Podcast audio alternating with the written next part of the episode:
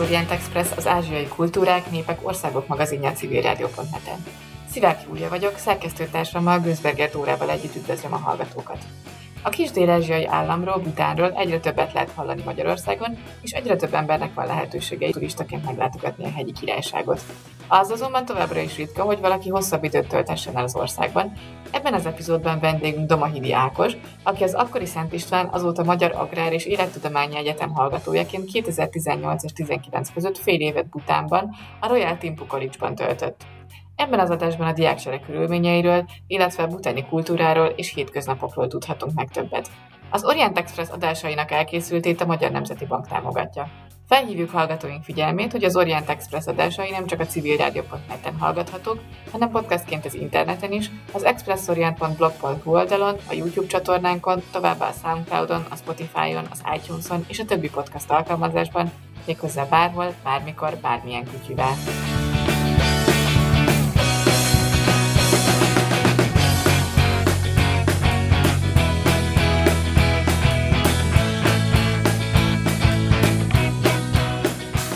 Kedves Ákos, akkor nagyon szépen köszönjük, hogy elfogadtad a meghívásunkat, és üdvözlünk a kis virtuális stúdiónkban. Először is azt szeretném megkérdezni, hogy ugye te voltál az első cserediák, aki valaha is Butánba ment a Szent István Egyetemre, az akkori Szent István Egyetemről. Honnan jött az ötlet, hogy elmenjél cserediáknak, és hogy, hogy pont Butánba mentél? Sziasztok, köszönöm szépen a meghívást a podcastra. Igen, ahogy említetted, volt egy ilyen lehetőség az életemben, amire nagyon büszke vagyok még most is, és örülök neki.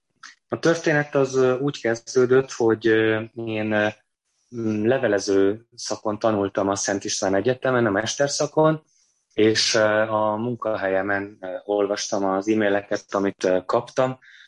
A nemzetközi iroda hirdetett egy elég sürgősnek tűnő pályázatot, ami ami azt írta le pontosan, hogy a, az egyetemnek akkor sikerült kialakítani, véglegesíteni ezt a szerződést a, a Royal Timpo College-el, és, és olyan jelentkezőket keresnek, akik a következő fél évtől már tanulnának kint Butánban.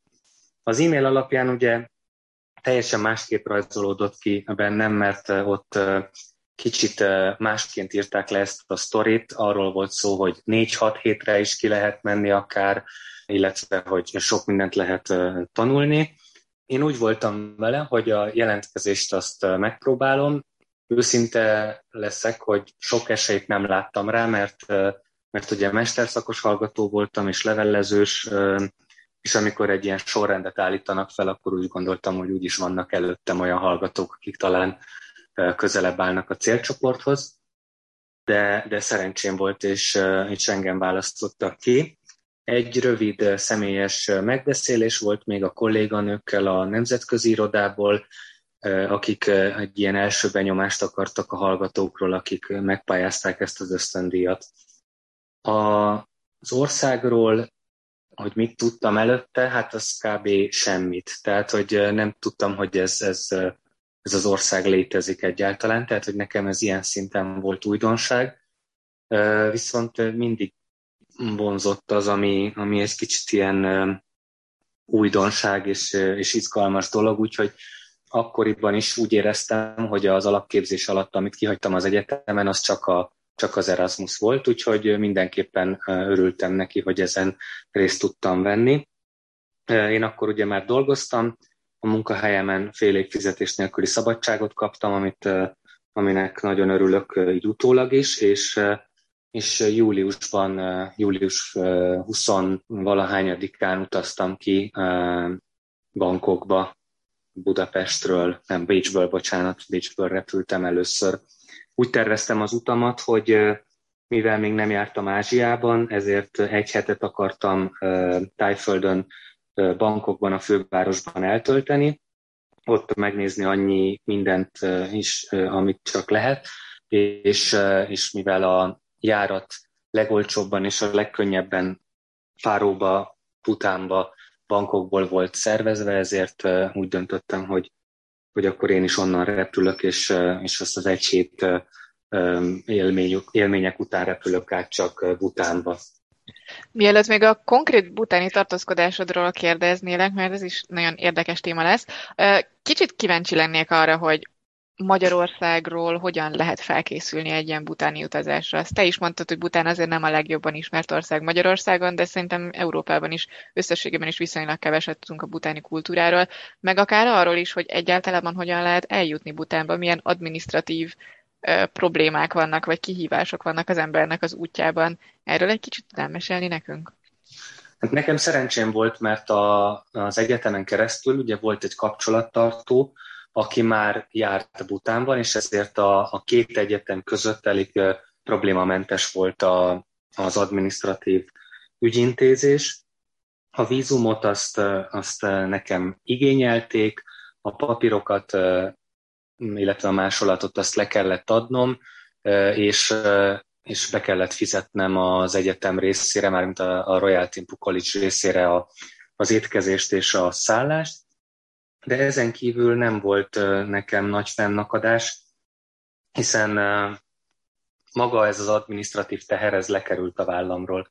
Mivel, ahogy említettem, az Erasmus Plus ösztöndíj keretében utaztam, ezért anyagi támogatást is kaptam ettől, a, ettől a, az intézménytől, ugye az alapítványon keresztül, ami, ami rendkívül kedvező volt, és egy nagyon jó segítséget nyújtott abban, hogy hogy ne az anyagi terhek jelentsék a legnagyobb gondot a kiutazásban. Ezen kívül ugye magáról az országról pedig a szokásos módon Wikipédia, Google, a Frey Tamásnak van egy nagyon, hát relatív régi dossziéja, ahol az egyik részt azt Butánban forgatta, és ezekről, e, itt, itt próbáltam információkat gyűjteni, főleg ugye az érdekelt az elején, hogy milyen kiadások várhatnak, mennyibe kerül mondjuk egy, egy kóla, vagy egy albérlet, vagy egy buszjegy, tehát hogy ilyen, ilyen dolgokra kerestem rá, ami később amúgy irreleváns volt, de, de akkor azt tűnt fontosnak. Sajnos a legelején én nem futottam össze a Magyar Butáni Társasággal, ami egy nagyon hasznos dolog lett volna, és sokat, sok segítséget kaptam volna onnan. Az indulás előtt így nem nem kaptam meg, tehát hogy velük nem tudtam erről beszélni, és, és ezért így magamnak fedeztem fel ezeket a dolgokat, de, de nem egy olyan nagy váratlan esemény volt, amire így ne lehetett volna felkészülni, itt inkább csak az volt az újdonság, hogy mennyire tud az ember alkalmazkodni egy, egy számára teljesen más kultúrához és viselkedéshez egy, egy másik kontinensen. És az egyetemtől, a kinti egyetemtől kaptál valamiféle segítséget abban, hogy felkészülj akár a, a kinti életedre, de inkább most a tanulmányaidra gondolok. Tehát volt bármi kommunikáció közted és a kinti egyetem között, mielőtt kiutaztál volna? Igen, volt egy kapcsolattartom, aki az ottani nemzetközi irodán dolgozott, és ő ellenőrizte a dokumentumaimat, ő küldte el nekem a vízumot, megszervezték a, a repülőjegyemet bankokból, össze, tehát az, azzal a repülővel több nemzetközi diák is jött, úgyhogy a repülőtértől a főiskoláig transportot kaptunk, a csomagjainkat vitték, úgyhogy ilyen szempontból eléggé kézen fogtak minket, és kísértek virtuálisan is, amennyire lehetett akkoriban. Úgyhogy ez, ez nem volt egy, egy rossz dolog. Én teljesen biztonságban éreztem magam ezzel kapcsolatban. A tanulmányokról pedig kaptam egy konkrét listát, hogy milyen tantárgyakat lehet tanulni a főiskolán, ez milyen nyelven van, ugye, mert nagyrészt, nagyrészt angolul tanulnak, de azért pár olyan tantárgyat, ami a saját kultúrhoz kapcsolódik, ugye azt, azt nem angolul tanulják. Illetve elég részletesen megkaptam azt is, hogy ezeknek a tantárgyaknak a leírása mit tartalmaz, milyen követelményrendszere van. Ez, ez nagy segítség volt azzal kapcsolatban, hogy a Szent István Egyetemen a tanáraimmal fel tudtam venni a kapcsolatot, hogy megbeszéljem velük, hogy ezek a tantárgyak megfelelnek-e azoknak a követelményeknek, amit az egyetem támaszt a, a diákok felé, és, és ezáltal el tudják-e fogadni azt a fél évet, nekem. De hogyha jól értem, akkor azzal, hogy te diákvízumot kaptál, meg hogy ennyire segítettek téged a beutazásban, tulajdonképpen könnyebb dolgod volt, mint egy átlagos turistának, aki szeretné meglátogatni Butánt. hiszen uh, turistavízumot, ha jól tudom, akkor egészen nehéz és egészen drága dolog szerezni. Ez így van. Nekem a diákvízumom az a teljes fél évre uh, szólt, és a diákvízum szabad utazást biztosított abban a két tartományban, ahol az egyik, ahol éltem, Timpu, a másik pedig, ahol a repülőtér volt. Ezen kívül a többi tartomány engedélyen látogatható volt. Ez abban különbözött ugye egy turistavízumtól, hogy turistavízumot nem annyira nehéz szerezni, viszont rettentő drága. Butánban jelenleg 250 dollár ugye az egy éjszakára a vízumára per fő. Ezt, ezt tartalmazza az egy háromcsillagos szállodát, illetve napi háromszori helyi étkezést, továbbá egy idegenvezetőt is, ami kötelező ahhoz, hogy az országban bárki turistaként utazgathasson. Ugye Butánba utazni, még ha Kalkuttából vagy bankokból is repül át az ember, akkor se éri meg egy-két napra menni. Sokan legalább 8 napra, de többen 10-15-20 napokra utaznak. Mondjuk, hogyha egy pár utazik, akkor ki lehet számolni, hogy ez milyen költségekkel jár. Ehhez simán hozzá lehet számolni azt is, hogy általában a három csillagos szállodákat a turisták simán felupgrade négy vagy öt csillagos szállodákra, aminek a különbözetét természetesen magának kell finanszíroznia, és azt is hozzá kell még számolni, hogy a helyi étkezés jár ehhez az összeghez, vagyis hogyha valakinek a gyomra vagy az ízlése nem bírja az ennyire tőlünk elszokott étkezést, vagy az ennyire csípős étkezést, akkor azt, azt bizony saját zsebből fizeti. Ami körülbelül azt mondanám, hogy hogy egy éttermi étkezés, vagy egy kávézóban egy étkezés, az megfelel a budapesti áraknak. És ennek mi az oka, hogy ennyire drágává teszik a butáni utazást? Nincs szükségük a turizmusra? Inkább az az oka, hogy a tömegturistákra nincs szükségük.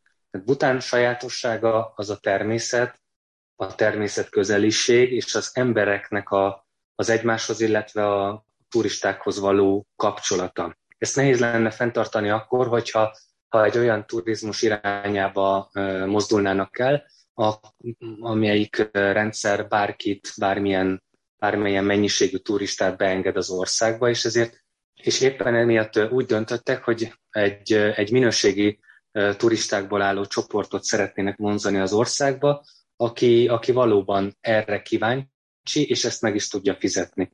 Az országban nem csak azért drága bejutni, mert ezt az összeget elkérik a turistáktól, emellett még az évi turistáknak a száma is maximalizálva van. Tehát, ha jól emlékszem, akkor amikor 2018-ban kint tartózkodtam, akkor 70 ezer volt ez a maximális fő, ennek inkább utána néznék, hogy ez valóban így van-e, de van egy maximuma a, annak a létszámnak, aki, aki turistaként beléphet az országba. Ez a 250 dollár, amit befizetnek a turisták, ez finanszírozza az egészségügyet, az oktatást és egyéb szociális juttatásokat is, amit így a, így a lakosság ingyen vehet igénybe, úgyhogy ezt a pénzt visszaforgatják a, az országban a lakók, lakosok között. Miből él Bután ezen kívül? Mire, mire alapul a butáni gazdaság? Miből van bevétel az országban? Ugye a turizmus azért ezek szerint nem tud annyira nagyon jelentős szektor lenni, hogy a, a, a bevételek nagy részét ebből származzon. Hát, de nagyon nagy a bevétel. Tehát a, az ország bevételének nagy része az ebből származik. Ebből a vízumból, amit, amit a turisták fizetnek, illetve nagyon sok olyan cégnél dolgoznak, aki, ami, ami a turizmussal kapcsolatos. Utazási irodákat hoznak létre, vagy éppen tanulnak, hogy idegenvezetők lehessenek, hiszen ez, ezeket az utakat egy turista magának nem is szervezheti le.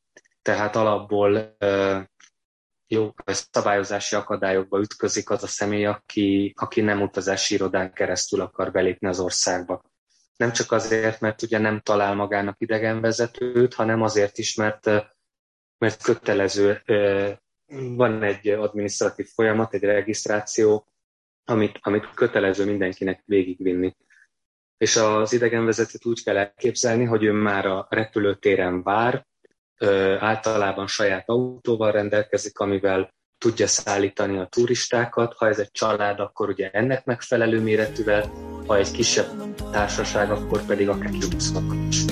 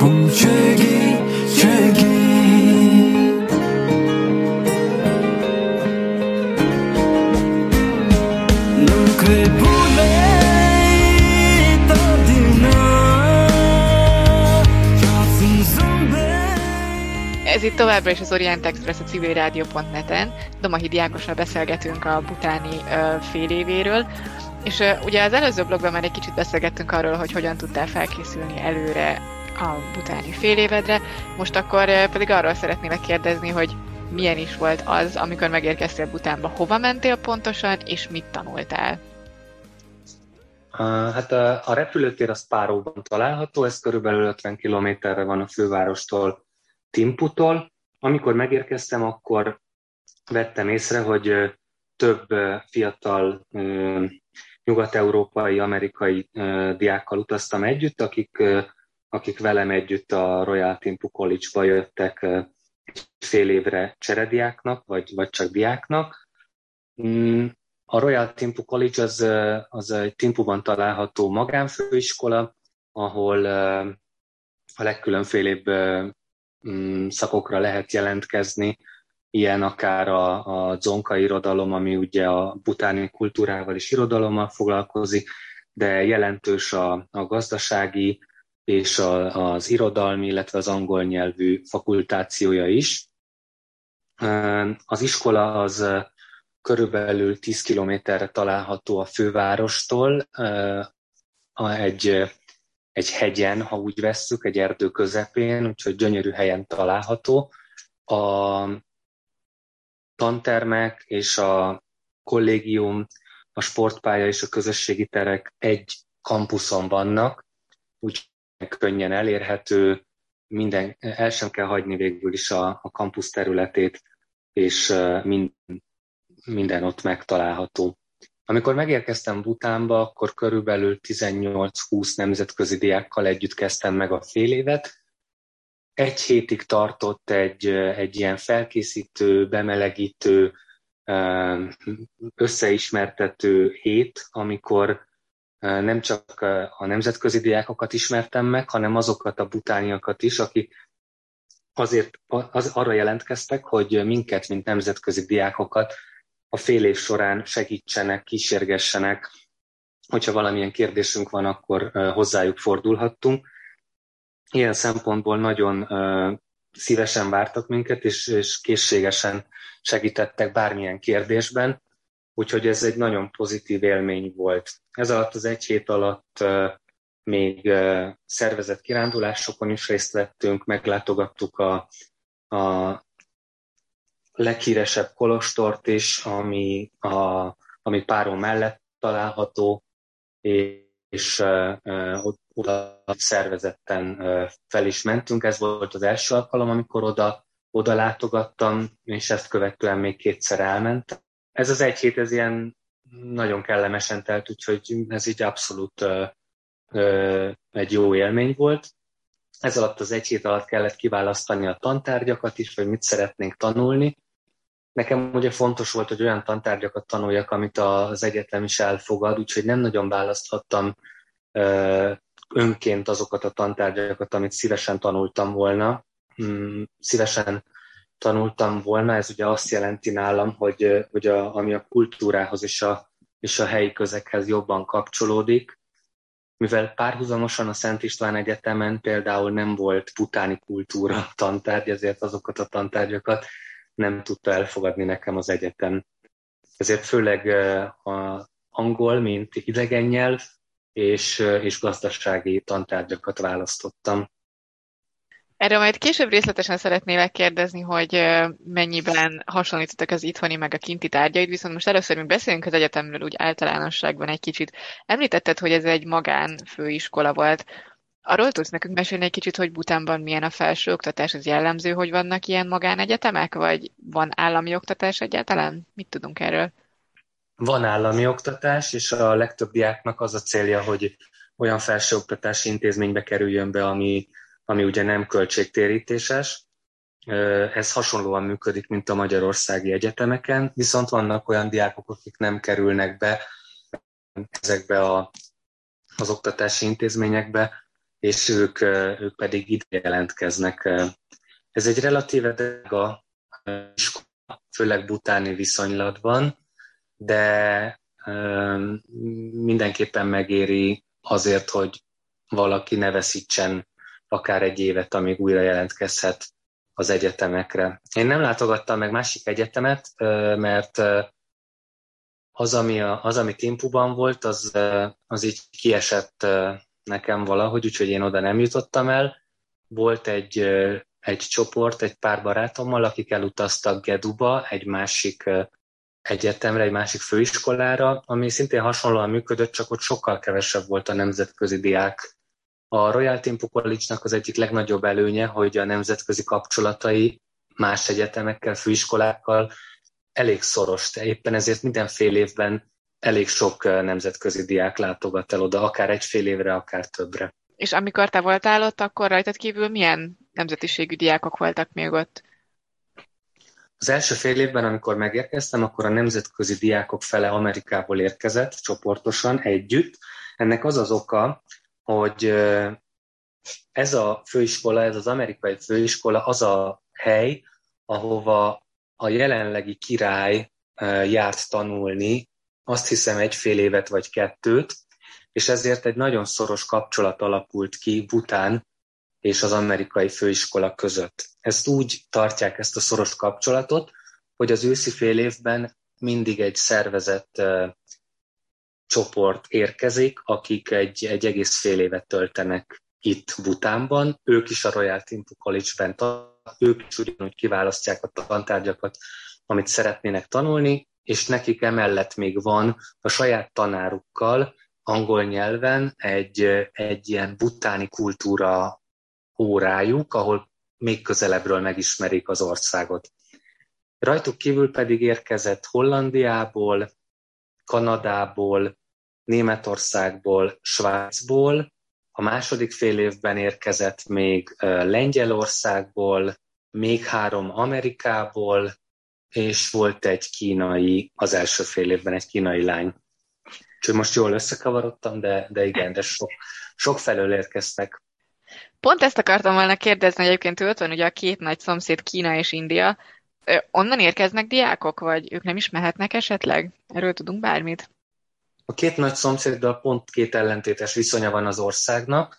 Indiából nagyon sokan járnak át dolgozni is, tanulni is.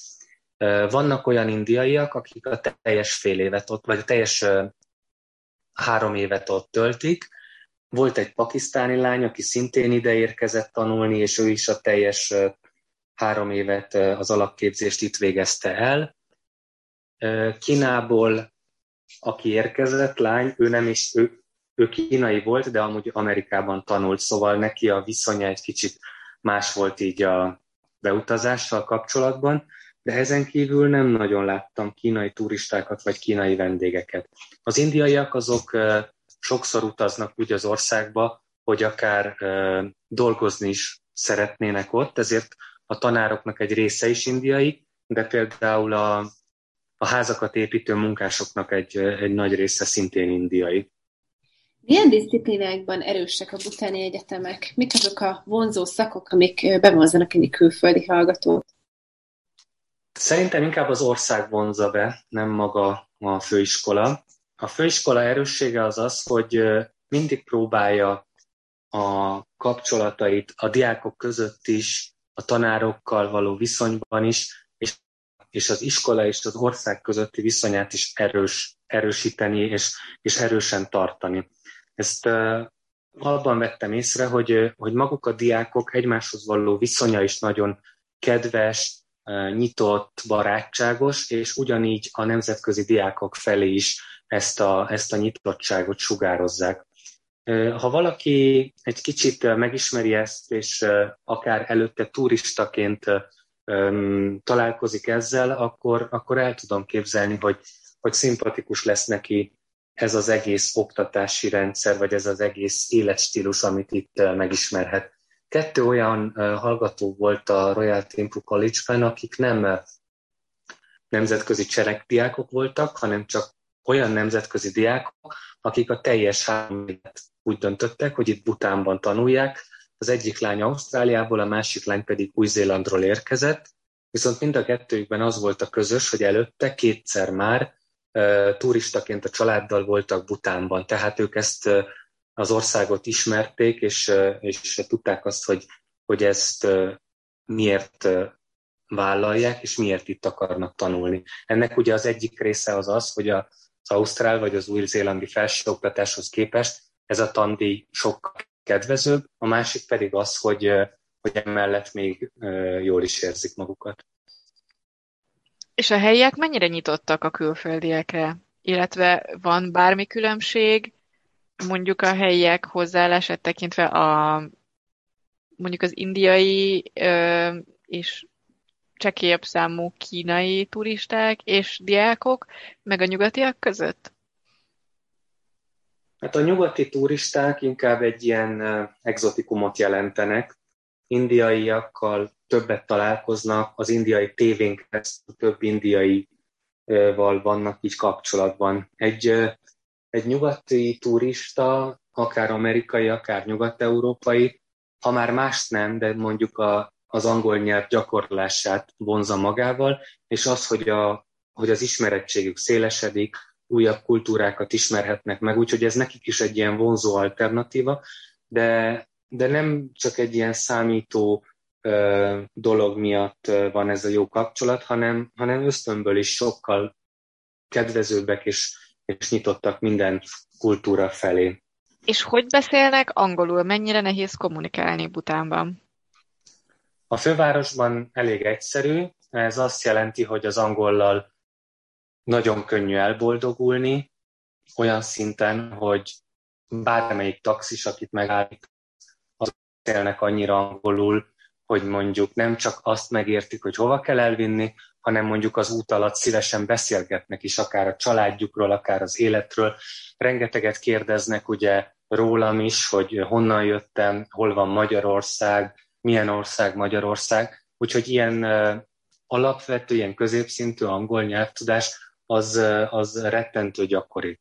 A gyerekek már az általános iskola felső tagozatától a legtöbb tantárgyat már angolul tanulják, és ezért ez az angol ez így beleépül már az életükbe. Sokszor keveredik is a, a helyi nyelvvel, a zonkával.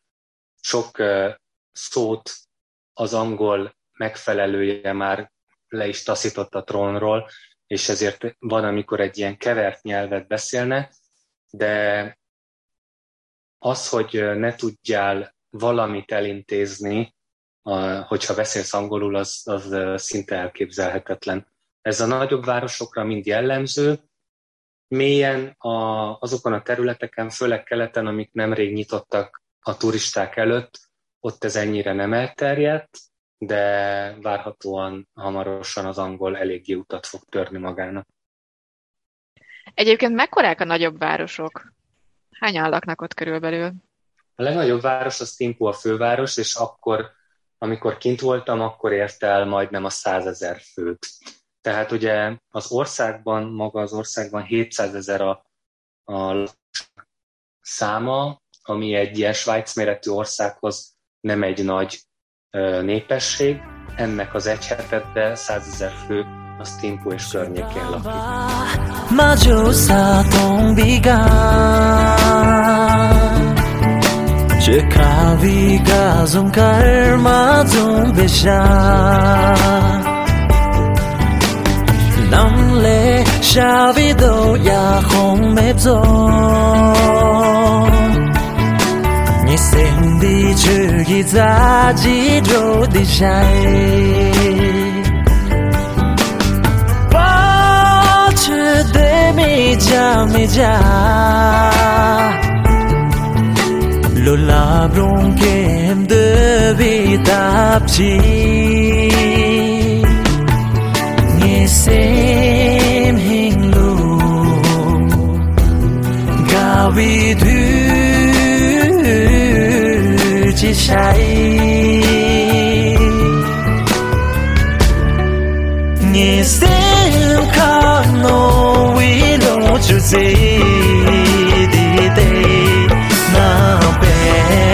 chi nga gi be di dai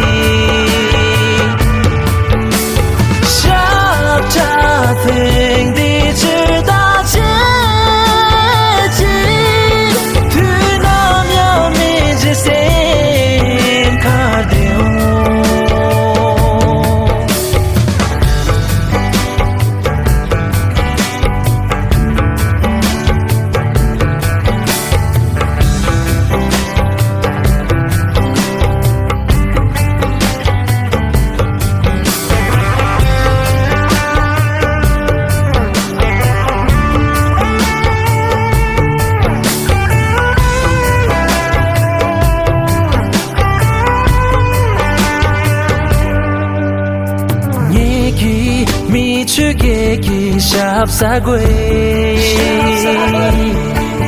ga ena se no de do dalu ni sem di to di sha me me di me ni sem ka ba bi bo mo che dai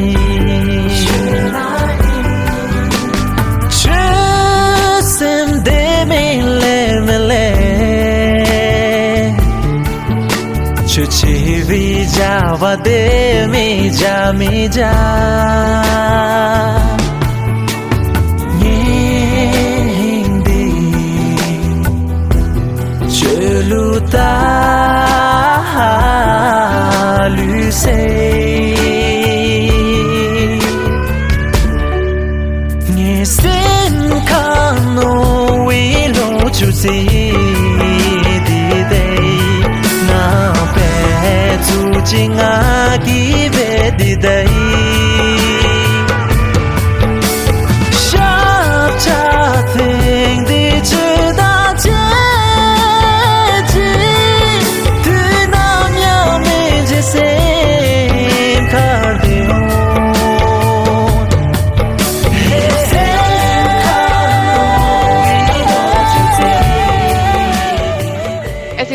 is az Orient Express a civilrádió.net-en. Domahidi Ákossal beszélgetünk a butáni fél évéről. Az előző blogban már egy kicsit megtárgyaltuk a kinti egyetemi életedet. Most konkrétabban szeretnék rákérdezni arra, hogy te mit is tanultál pontosan itthon, és ehhez képest mit tudtál tanulni kint, milyen hasonlóságokat és milyen különbségeket tapasztaltál. Magyarországon a Szent István Egyetemen ellátási láncmenedzsment mesterszakon tanultam. A kötelező tantárgyaim nem igazán voltak olyan tantárgyak, amiket kint a főiskolán tanulhattam volna, hiszen az egy alapképzést adó intézmény, ezért inkább olyan tantárgyakat választottam, ami az angol nyelvet részesíti előnyben, és a nyelve, is mint idegen nyelvet tudtam ezt fejleszteni. Az angol mellett gazdasági tantárgyakat választottam, mint például a stratégiai menedzsment, vagy a hulladékgazdálkodás, ami, amit el is tudtam fogadtatni az egyetemen, és emellett még érdekesek is voltak. Olyan tantárgyakat is próbáltam választani, amelyeket nem butáni tanárok, hanem vendégtanárok tanítanak, hogy többféle tanárral legyen órám. Így volt például svájci tanárom is, németországi tanárom is, indiai is, és, és bután is természetesen. És mit tapasztaltál, mennyire más az oktatásnak a stílusa Butánban, mint itthon? Hát az első, ami a legszembetűnőbb volt, ugye, hogy egy óra, amikor elkezdődik, akkor mindig van névsorolvasás, és jelenléti ív, aminek az a célja, hogy egy fél évben 85%-án az óráknak kötelezően részt kell venni, különben az a fél év vagy az a tantárgy az sikertelennek minősül. Ez nekem nagyon meglepő volt. Ez azt is jelentette, hogy az órai késéseket próbálták minimalizálni, nem nagyon késhettek az óráról. Volt olyan tanár, amelyik bezárta az ajtót, hogy a késők azok már ne tudjanak részt venni, úgyhogy ezek az apróságok, amelyek inkább Magyarországon nekem a középiskola és az általános iskola alatt voltak gyakoriak, ezek nekem egy kicsit szokatlannak tűntek. Ez annak is volt az oka, hogy a diákok egy része még nem igazán volt annyira önálló, hogy, hogy magától el tudja dönteni, hogy egy órán mennyit kell részt vegyen ahhoz, hogy a megfelelő tudást magába szívhassa, és ezért inkább kötelezték őket arra, hogy részt vegyenek folyamatosan az órákon. A számonkérés is kicsit hasonló stílusban történt. Egy negyedéves vagy fél évközi vizsga volt a szemeszter közepén, egy fél évvégi vizsga egyetlen alkalom, egyetlen adott időpontban, és emellett számos olyan beadandó vagy ez csoportmunka, amelyek szintén beleszámítottak az érdemjegybe a fél év végén.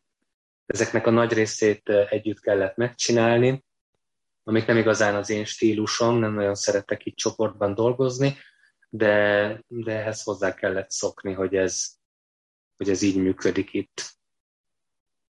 És a diákok és tanárok közötti viszony az jól érzem, hogy lehet, hogy kicsit formálisabb is, mint Magyarországon egy egyetemi oktató és egy hallgató között? Tehát jobban kell tisztelni mondjuk a tanárokat? Az, hogy jobban ezt így nem mondanám, de a tisztelet az abszolút fennáll, és, és ez nem is kérdőjeleződik meg senki részéről. Ami nekem a legmeglepőbb dolog volt, az az, hogy annak ellenére, hogy például egy tanárnak és egy diáknak azonos volt az anyanyelve, minden olyan témát, ami a tanításhoz kapcsolódik, legyen az akár óra utáni, vagy egy szünetben egy megbeszélés, vagy akár a fogadórán egy megbeszélés, azt mindig angolul beszélték meg. Tehát ha az oktatás nyelve angol, akkor az azt jelenti, hogy minden oktatással kapcsolatos egyéb megbeszélés is angol. Milyen arányban vannak angolul nyelven tanított órák, és milyen arányban vannak azok, amiket nem, tehát a helyi nyelveken tanítanak? minden olyan tantárgya, ami nem kötődik Butánhoz, vagy a butáni kultúrához, azt angolul tanítanak. Tehát amit, amit a zonka nyelven tanítanak, az kb. a kultúra, a vallás és az irodalomhoz tartozó tantárgyak, de ezen kívül az angol, mint idegen nyelv, a gazdaság, a, az összes többi tantárgy, ami, ami fennmaradt, az minden angol nyelven van. Ez az állami egyetemeken is így van, vagy csak a magánegyetemen? Én úgy tudom, hogy ez, ez nagyon gyakori. De az angol oktatás, az angolul való oktatás, az már általános iskolától van. Azt is említetted, hogy azért kicsit jobban megterheli az emberek pénztárcát, hogyha egy privát egyetemre kell menniük.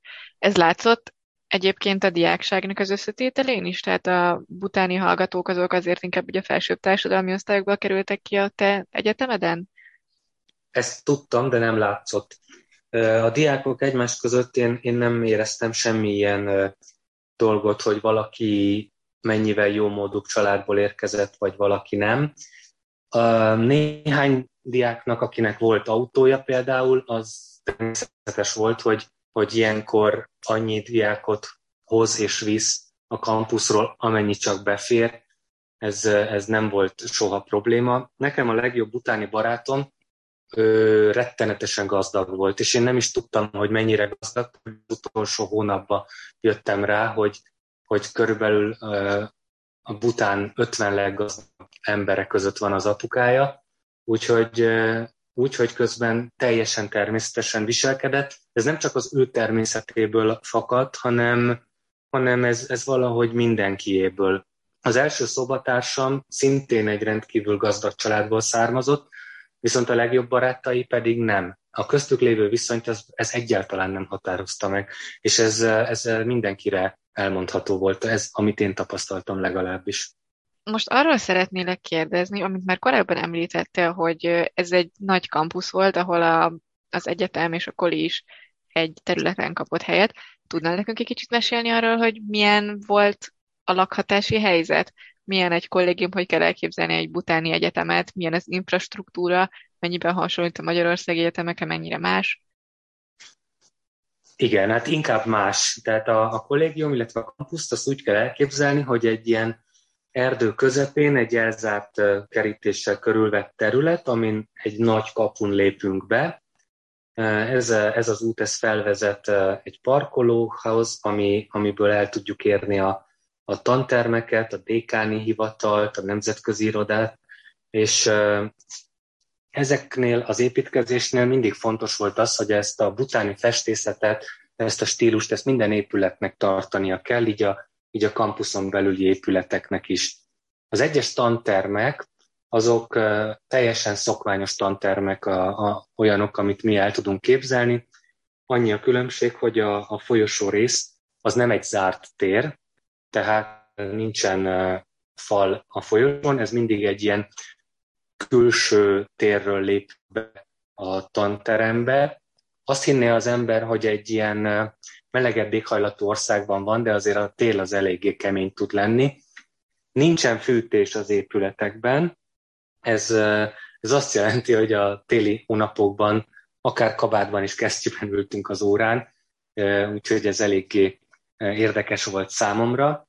A fűtés, ahol van, azok pedig általában olajradiátorral történik, ugyanis az áram sokkal olcsóbb, a gázt pedig nem nagyon vezetik be. Úgyhogy ez, ez szinte vonza, hogy, hogy az egyes szobákban, a kollégiumi szobákban is olajradiátorral fűtöttünk.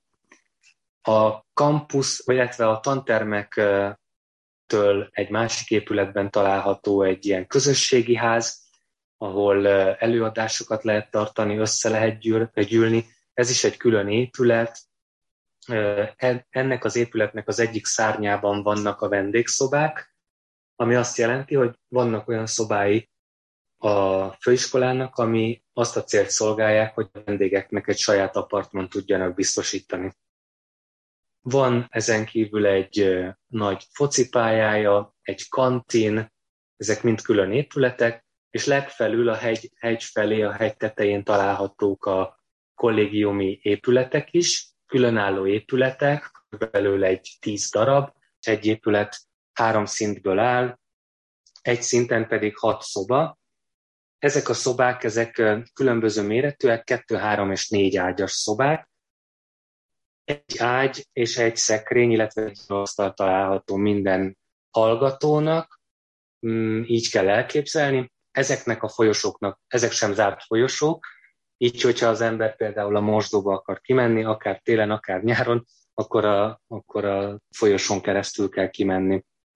Érdekesség volt, hogy a, a fürdőszobában a meleg vizet azt, azt vízforraló boiler adta, ami ennyi fiúnak, illetve lánynak is, gondolom a másik szárnyban, nem igazán volt elég, úgyhogy nagyon sokszor nem volt meleg víz, illetve várni kellett arra, hogy újra melegedjen a, a víz, de hát ez, ez ezzel járt. Nem egy szállodai minőség volt, ezt, ezt nem is titok, ezt meg kellett szokni. Ez mennyire ilyen harmadik világbeli, sztereotipikusan puritán kollégium? Úgy kell elképzelni, mint amit az ember a, nem tudom, dokumentumfilmekben lát, hogy elmegy, és akkor kosz van, meg hideg, meg sötét, meg nincs folyóvíz, meg ilyenek, vagy azért ennél kicsit cizelláltabb a kép? Ez nem harmadik világbeli, mert ez szándékosan, ez, ez egy új épület, tehát ez egy tíz éves épület, tehát ez tervezve, ezt így építették, ezt a, ez, a, ez a stílusa ennek a, ennek a kollégiumi elhelyezésnek. Hogy ez, ez miért alakult így ki, azt, azt én nem tudom megmondani.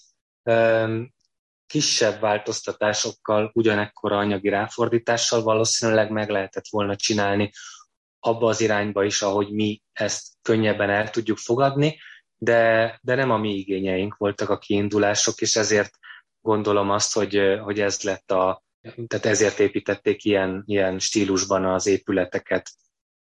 Furcsa volt megszokni, főleg ugye én mondjuk elég allergiás vagyok a hidegre, de a többieknek ez nem volt egy, egy meglepetés. Annak ellenére, hogy ahogy már említettem, ugye ez egy, ez egy magániskola volt.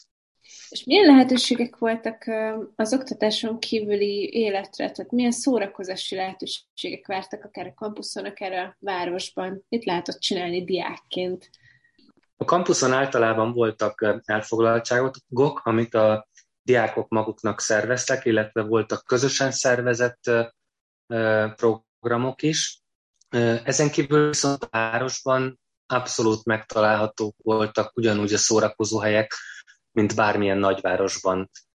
Három-négy szórakozó hely volt, ami ugye egy százezer fős városban szerintem teljesen elfogadható szám. Ezen kívül kávézók, koncertek, bárok szintén megtalálhatóak voltak. Tehát a diákok nagy része, aki a, az órák után pihenni akart, az vagy a, vagy a kampuszon maradt, vagy a könyvtárban a barátaival tudott találkozni, de ezen kívül használhatták bármikor a, a sportcsarnokot is, vagy a közösségi házat.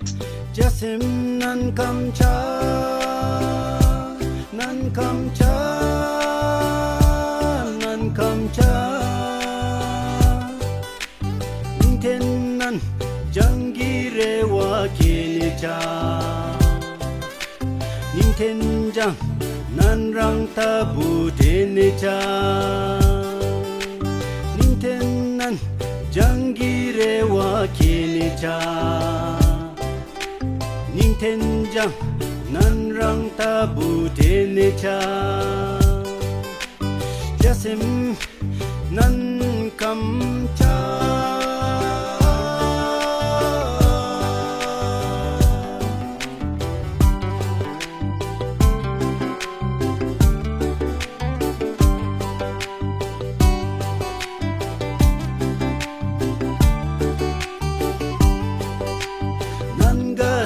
खे नन्कम थानी हंगले जंग लेने नन्गे बुले ना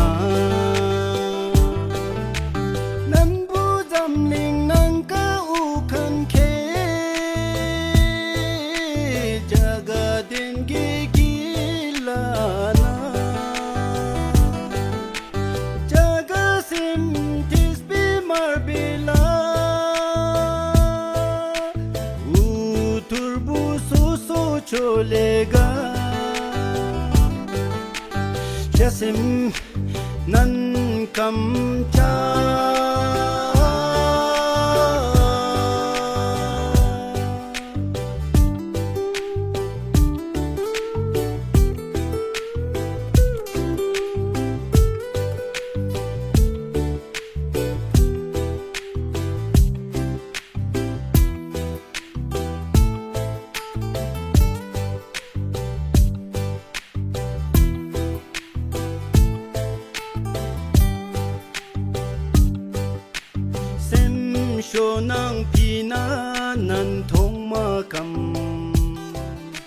továbbra is az Orient Express civil rádió.net-en, de ma Ákossal beszélgetünk a butáni tanulmányairól.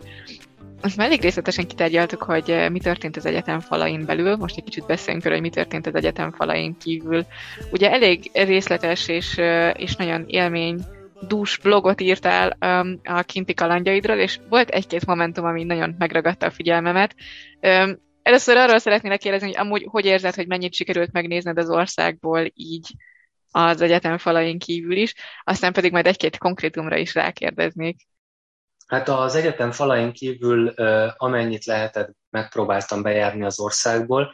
Én nem vagyok az a nagy túrázós ember, úgyhogy én inkább a városokat szeretem nézni, vagy akár a településeket, azokat nagyon szívesen látogattam. Ország déli részére nem jutottam el, ennek konkrét oka van, hogy oda engedélyt nem tudtunk akkor szerezni, úgyhogy ezt az egy kívül, ameddig csak lehetett.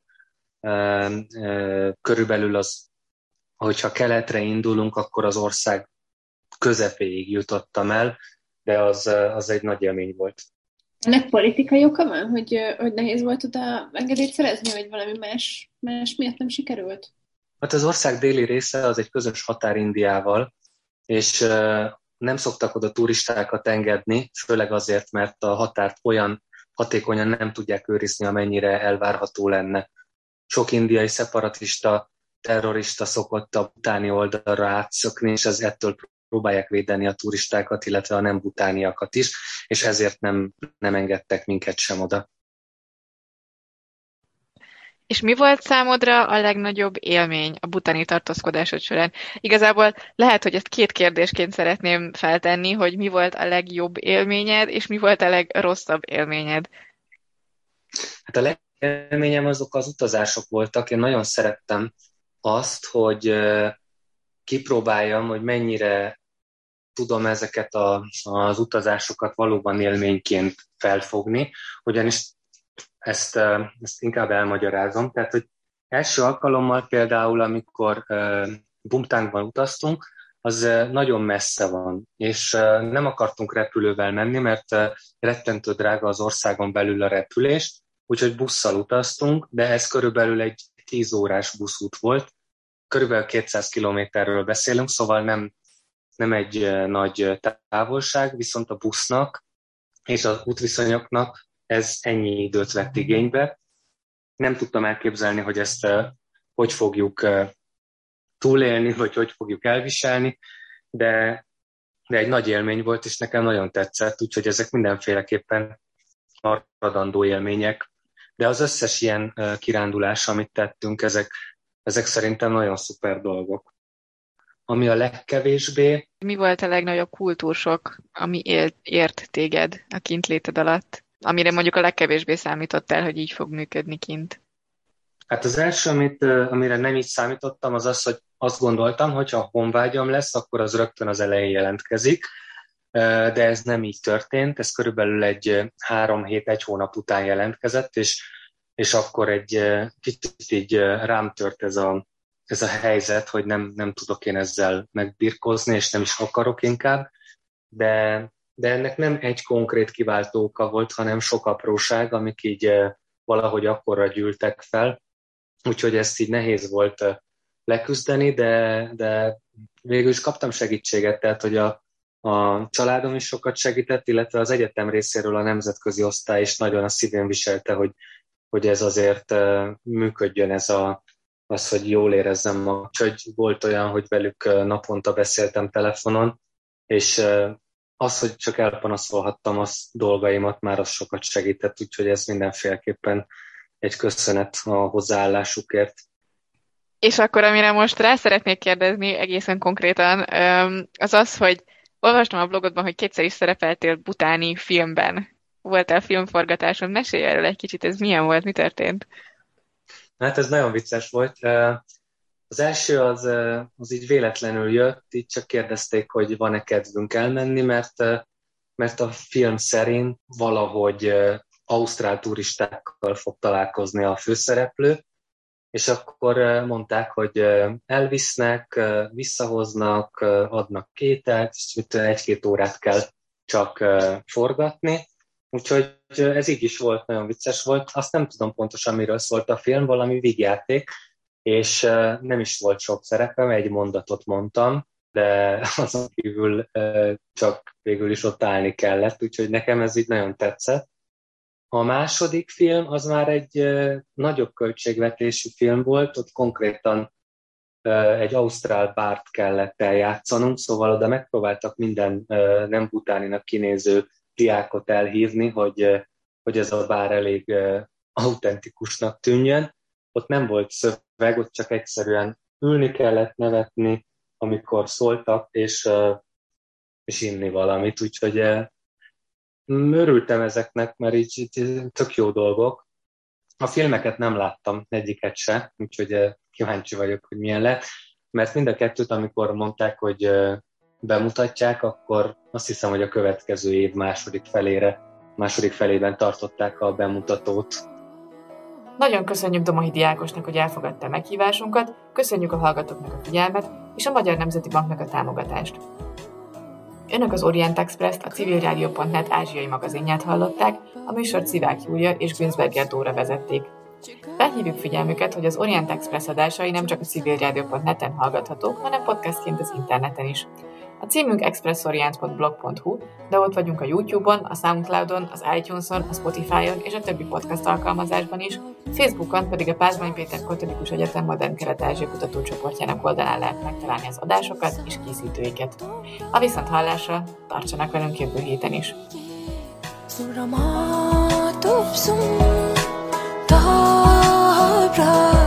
mi